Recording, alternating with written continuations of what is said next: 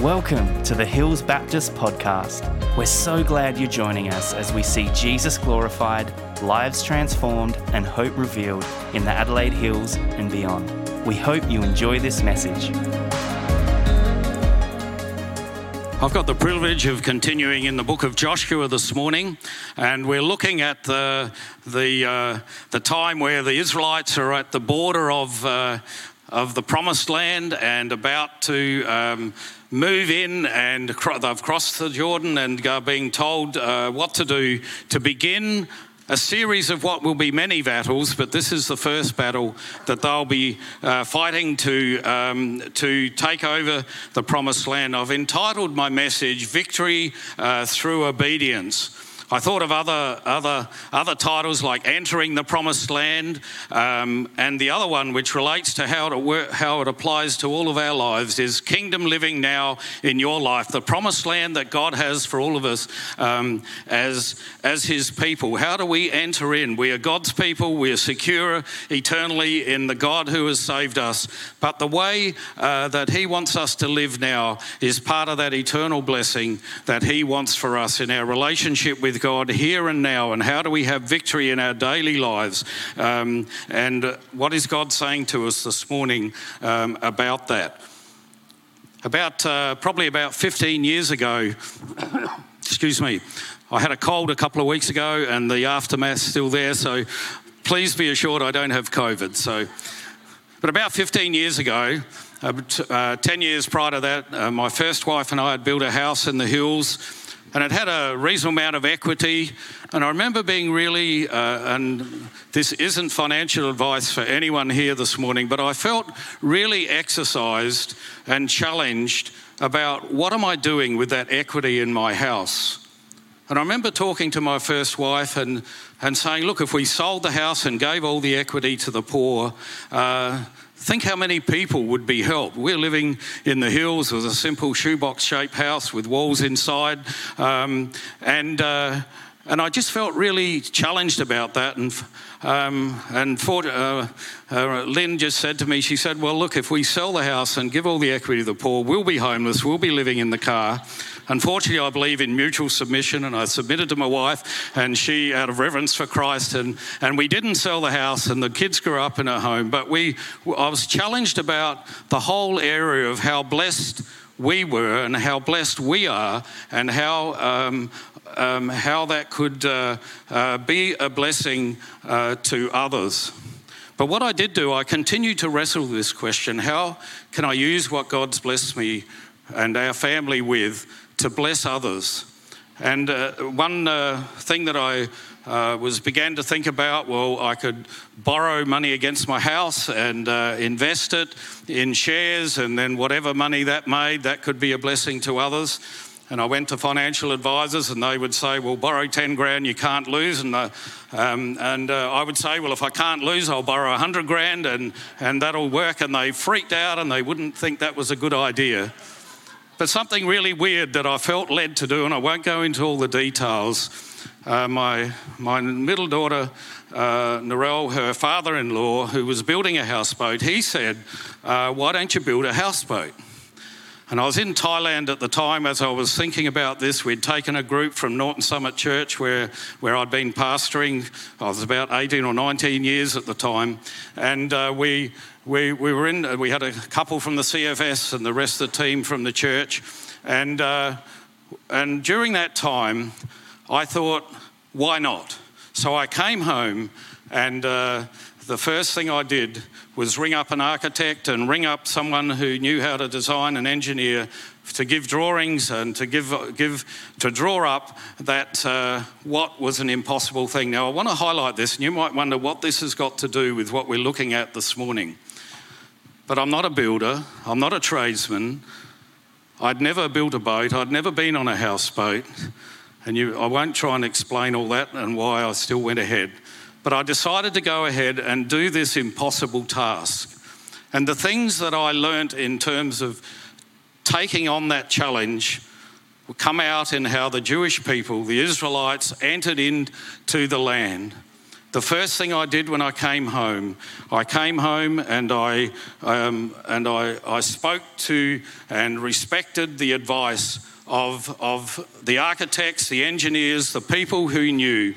And uh, for us as, as God's people, if we're going to enter in to what God has for us, we need to come to a point of worship and praise and respect for the God who knows how our lives should be lived. The first thing to do is to listen to the one who knows. And the Jewish people were uh, coming to enter the promised land, and they too needed to enter into and believe and accept uh, the truth of the one who knew how they were going uh, to win the victory. In Hebrews 12, verse 1, speaking to us as God's people, uh, it says in Hebrews 1, uh, 12, verse 1, it says, Therefore, since we are surrounded by such a great cloud of witnesses who by faith have testified to the truth of God's absolute faithfulness, stripping off every unnecessary weight and sin that so easily and cleverly entangles us, let us run with endurance um, and active persistence the race that is set before us. We need victory over things in our lives if we are to enter into the kingdom living that God has for us as uh, His people. There's a reality of life, no matter what your circumstances, that we can live in that is part of uh, the, the joy of what God uh, wants for us. In Romans 14, verse 17, it says, speaking of the reality we can know, the kingdom of God is not about eating and drinking, but about right relationships, peace, and joy in the Holy Spirit. No matter what our circumstances, we can have right relationships, peace, and joy in the Holy Spirit. How do we enter into that? How do we know that in our lives? How do we enter into the promised land of what God has for us as His people? And as I've already alluded to, the first thing is worship and encounter. That we encounter the living God who created us, who made us, who knows how we should live, who knows uh, what is best for us, and He's made it very clear about what that is. Um, and uh, the first thing, as I mentioned, that I did when I was looking at doing this impossible task, I talked uh, to those uh, who were the architect and the designer um, and the engineers who knew what had to be done, and I, I respected what they had uh, to say and took that on board. And Joshua faced an impossible task, and the first thing that led to victory was an encounter with the commander of the army of the Lord. Dave suggested that he didn't quite cover this in chapter 5, and I'm just going to read the last two or three verses. It says from verse 13, it says, Now when Joshua uh, was near Jericho, he looked up and saw a man standing in front of him with a drawn sword in his hand. Joshua went up to him and asked, Are you for us or for our enemies? Neither, he replied, but as commander of the army of the Lord, I have now come. And then Joshua fell face down on the ground in reverence and asked him, What message does my Lord have for his servant? And the commander of the Lord's army replied, Take off your handles for, sandals, for uh, the place where you are standing is holy. And Joshua did so. He had respect and worship uh, for the God of the universe, the commander of the Lord's armies. If he was going to take the promised land, enter into what God had for him, he had to have a spirit of worship and respect and reverence for the God of the universe who was speaking through the commander of the Lord's armies, who may have been uh, a manifestation of Christ himself, who knows but uh, he respected and worshipped, and that was the beginning of, of, of, of, of winning over um, the promised land that God had said was theirs.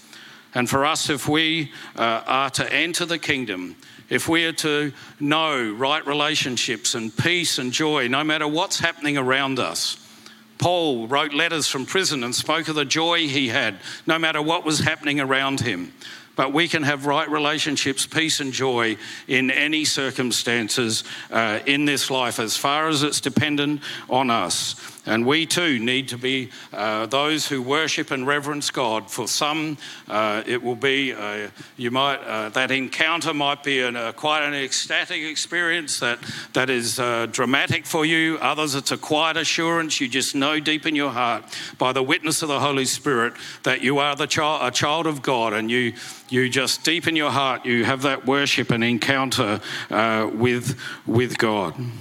Conrad and Sam's testimonies last week uh, talked about the massive transformation that happened in their lives when they encountered the living God in a new way, and then new things begin uh, to break into their lives. But as we encounter and experience the reality of the living God, we need to listen to what God is saying. One of the principles that I operate on when I was doing this task that I, I hadn't been trained for, and uh, um, I just want to assure you, Marine and Harbours were checking the boat regularly, so it's okay. But one of the things I operated on was listen to those who know. And so we need to take uh, listen uh, to to ultimately the God of the universe who has given us his word, um, we need to listen uh, to those who know if we're going to know right relationships, peace, and joy in our relationships. Joshua was given clear instructions from the commander of the Lord's host. In verses 1 to 5, it says, um, Now Joshua, uh, now, now Jericho was uh, tightly shut up because of the Israelites. So no one went out and no one came in. And then the Lord said to Joshua, See, I have delivered Jericho into your hands, along with its king and its fighting men. March around the city once uh, with all the armed men. Do this for six days. Make seven uh, priests carry the trumpets of ram's horns in front of uh, the ark. And on the seventh day, march around the city seven times with the priests, blowing the trumpets. And when you hear them sound a, a long blast on the trumpets, make all the people give a loud shout. And then the wall of the city will collapse, and the people will go up, and every uh, man will enter straight in clear instructions from the living God if they were to win the victory and enter into the promised land that, uh, that God had promised them uh, when they left Egypt and when they wandered in the wilderness for 40 years, and when they, now they were finally on the brink of entering in. And uh, they were, Joshua and then to the people, were given uh, clear instructions.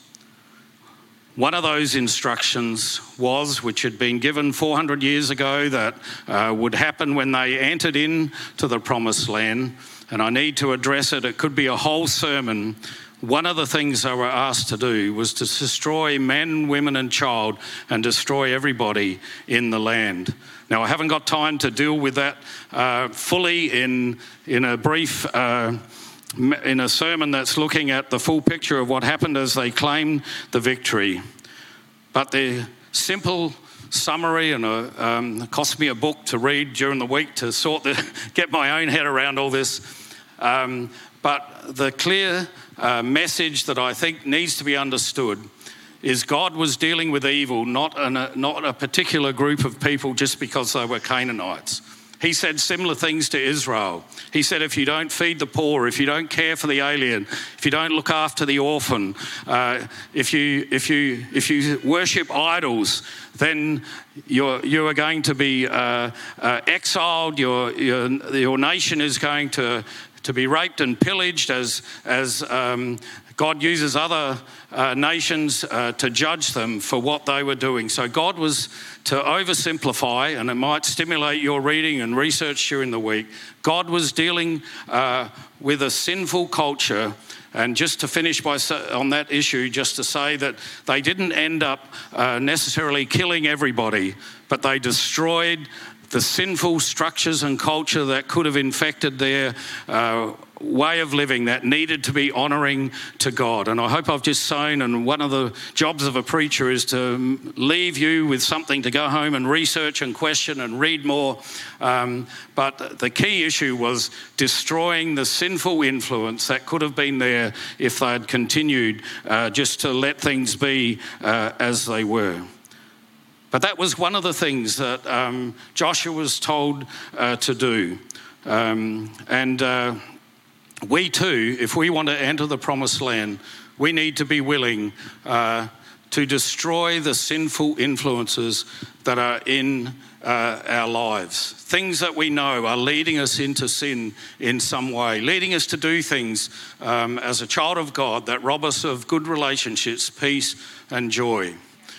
I wasn't sure, it's not in my notes, but um, when I was about 14 or 15, I had my first encounter with pornography. And uh, we lived on a farm, and it was um, the neighbours were all probably a couple of kilometres away. And we used to ride our bikes along the main highway. And I went out one morning, and there was a Playboy magazine on the side of the road.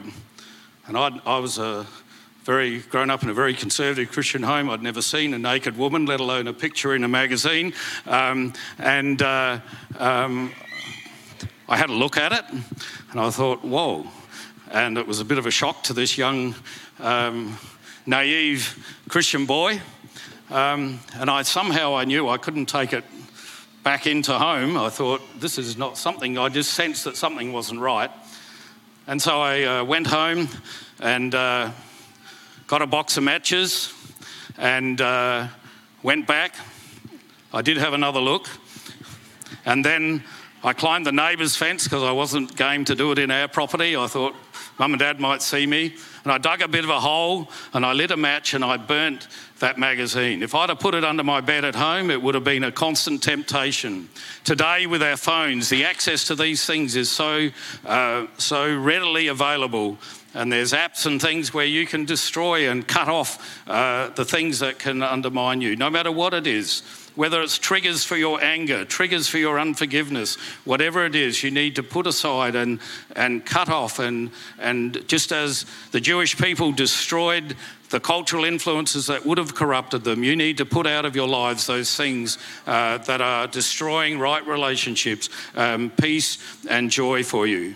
But it's one thing to know what God is telling you to do.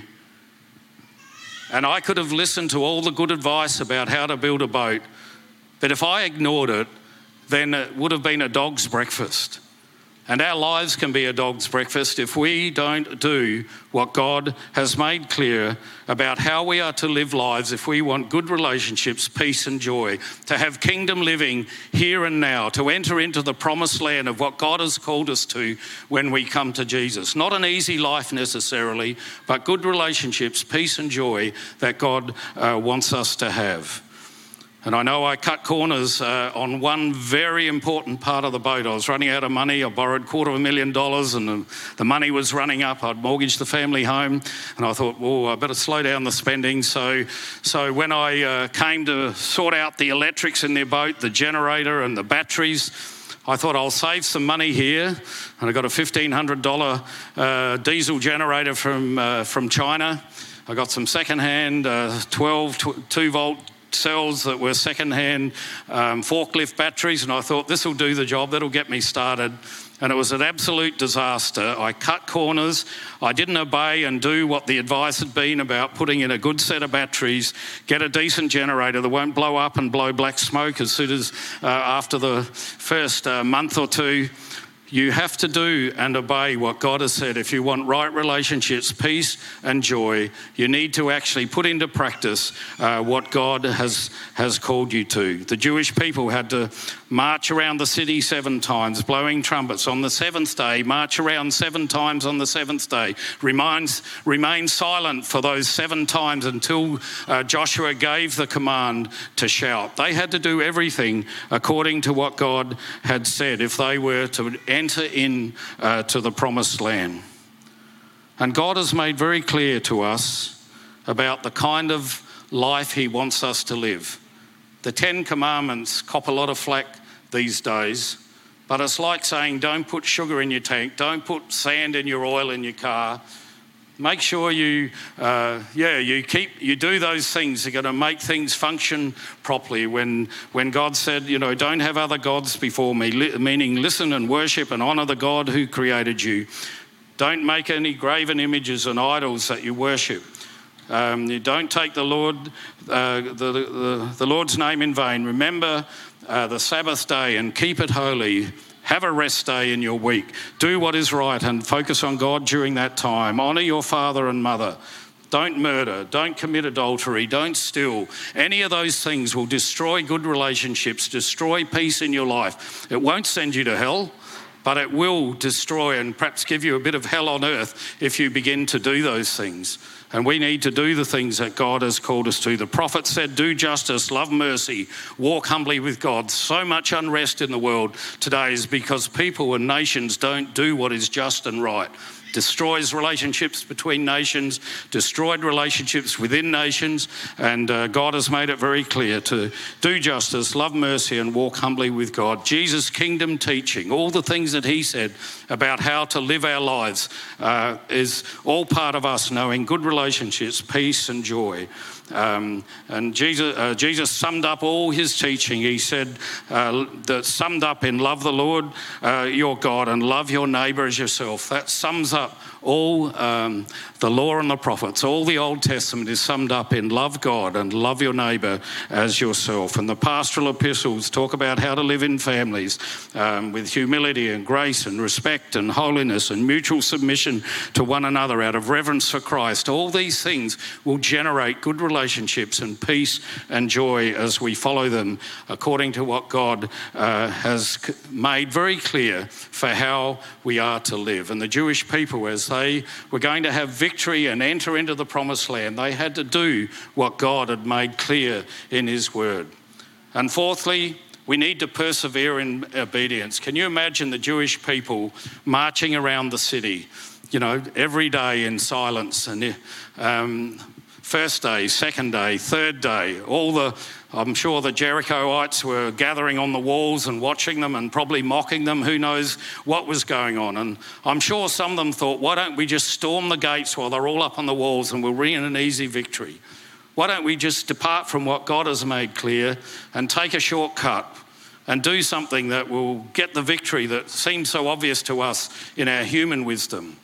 But they, they didn't do that. They followed what God had made clear and they continued to persevere in doing what God has said. And I want to say to us that there's times you'll wonder is it worth living out your faith? Is it worth living life how God has called us to live? Is it worth to continue to obey and honour Jesus in everything that you do?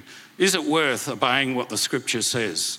And then uh, I think it's very uh, clear from what the Jewish people, they won the victory because they persevered in obedience. And God calls us to persevere in obedience even when we feel it's crazy to be doing it. Or maybe other people are telling us that it's crazy to do it. We need to persevere in what we're doing. In 2 Peter 1 verse 5 and 9, it says, For this reason, make every effort to add to your faith goodness, and to goodness, knowledge, and to knowledge, self control, and to self control, the key word we're looking at, perseverance, and to perseverance, godliness, and to godliness, mutual affection, and mutual affection, love. For if you possess these qualities in increasing measure, they will keep you from being ineffective and unproductive in your knowledge uh, of the Lord Jesus Christ. But whoever does not have them in is nearsighted and blind, forgetting that they've been cleansed from their sins. I think the reason we fall back into sin is because we forget that we are forgiven. If you know you are forgiven, it's very hard to go and do something that you know is dishonoring to the God who's made it very clear what you're meant to do. I sometimes say to people, if you're being tempted, just thank God that you are forgiven. Now, that might sound like license, but if you genuinely mean it as a relational sense of God, I just know your grace, then I, I would be confident to say that you cannot truly be aware of God's grace and still continue to do something that you know is dishonoring to God. You need to live in His grace, grow in grace and knowledge of the Lord Jesus Christ, and then kingdom realities will break into your life more and more. This is just the first of many battles. You will have, if you like, many battles during your spirit, uh, your life on this earth and kingdom living here in this, uh, in this world, that you will need to just put these principles into practice. And finally, trust God for victory in His time.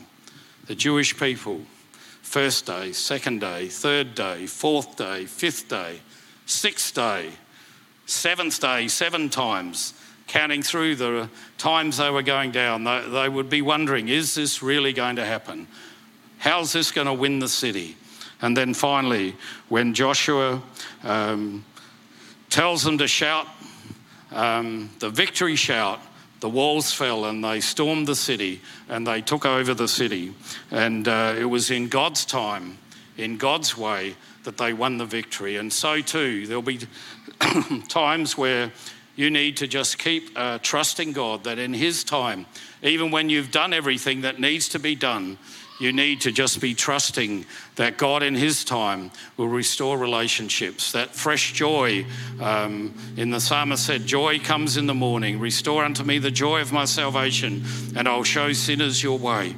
And uh, as that joy returns to us, God will use us in His way, in the way that He uh, wants to use us. But as we finish, this series in Joshua is about the memorials. And one of the commands was um, that uh, when Jericho was totally destroyed, they weren't to rebuild the city, and there was a curse on anyone that rebuilt the city. And I want to say that if there's something that God has asked you to, if you like, destroy and put out of your life, if you begin to rebuild that into your life, it will destroy good relationships, peace, and joy in your life. And so we need to be those people um, who, if you like, remember the things we've put out of our life and keep them out of our life so that we don't undermine the kingdom living that God wants for us. The joy of knowing, uh, the joy of the Holy Spirit in our lives. So I want to leave you uh, with a question this morning. Um, what is robbing you of good relationships, peace, and joy in your relationship with Jesus?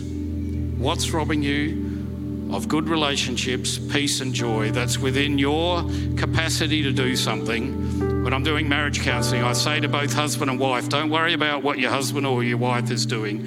What's your contribution to the problem, or in a friendship relationship or whatever?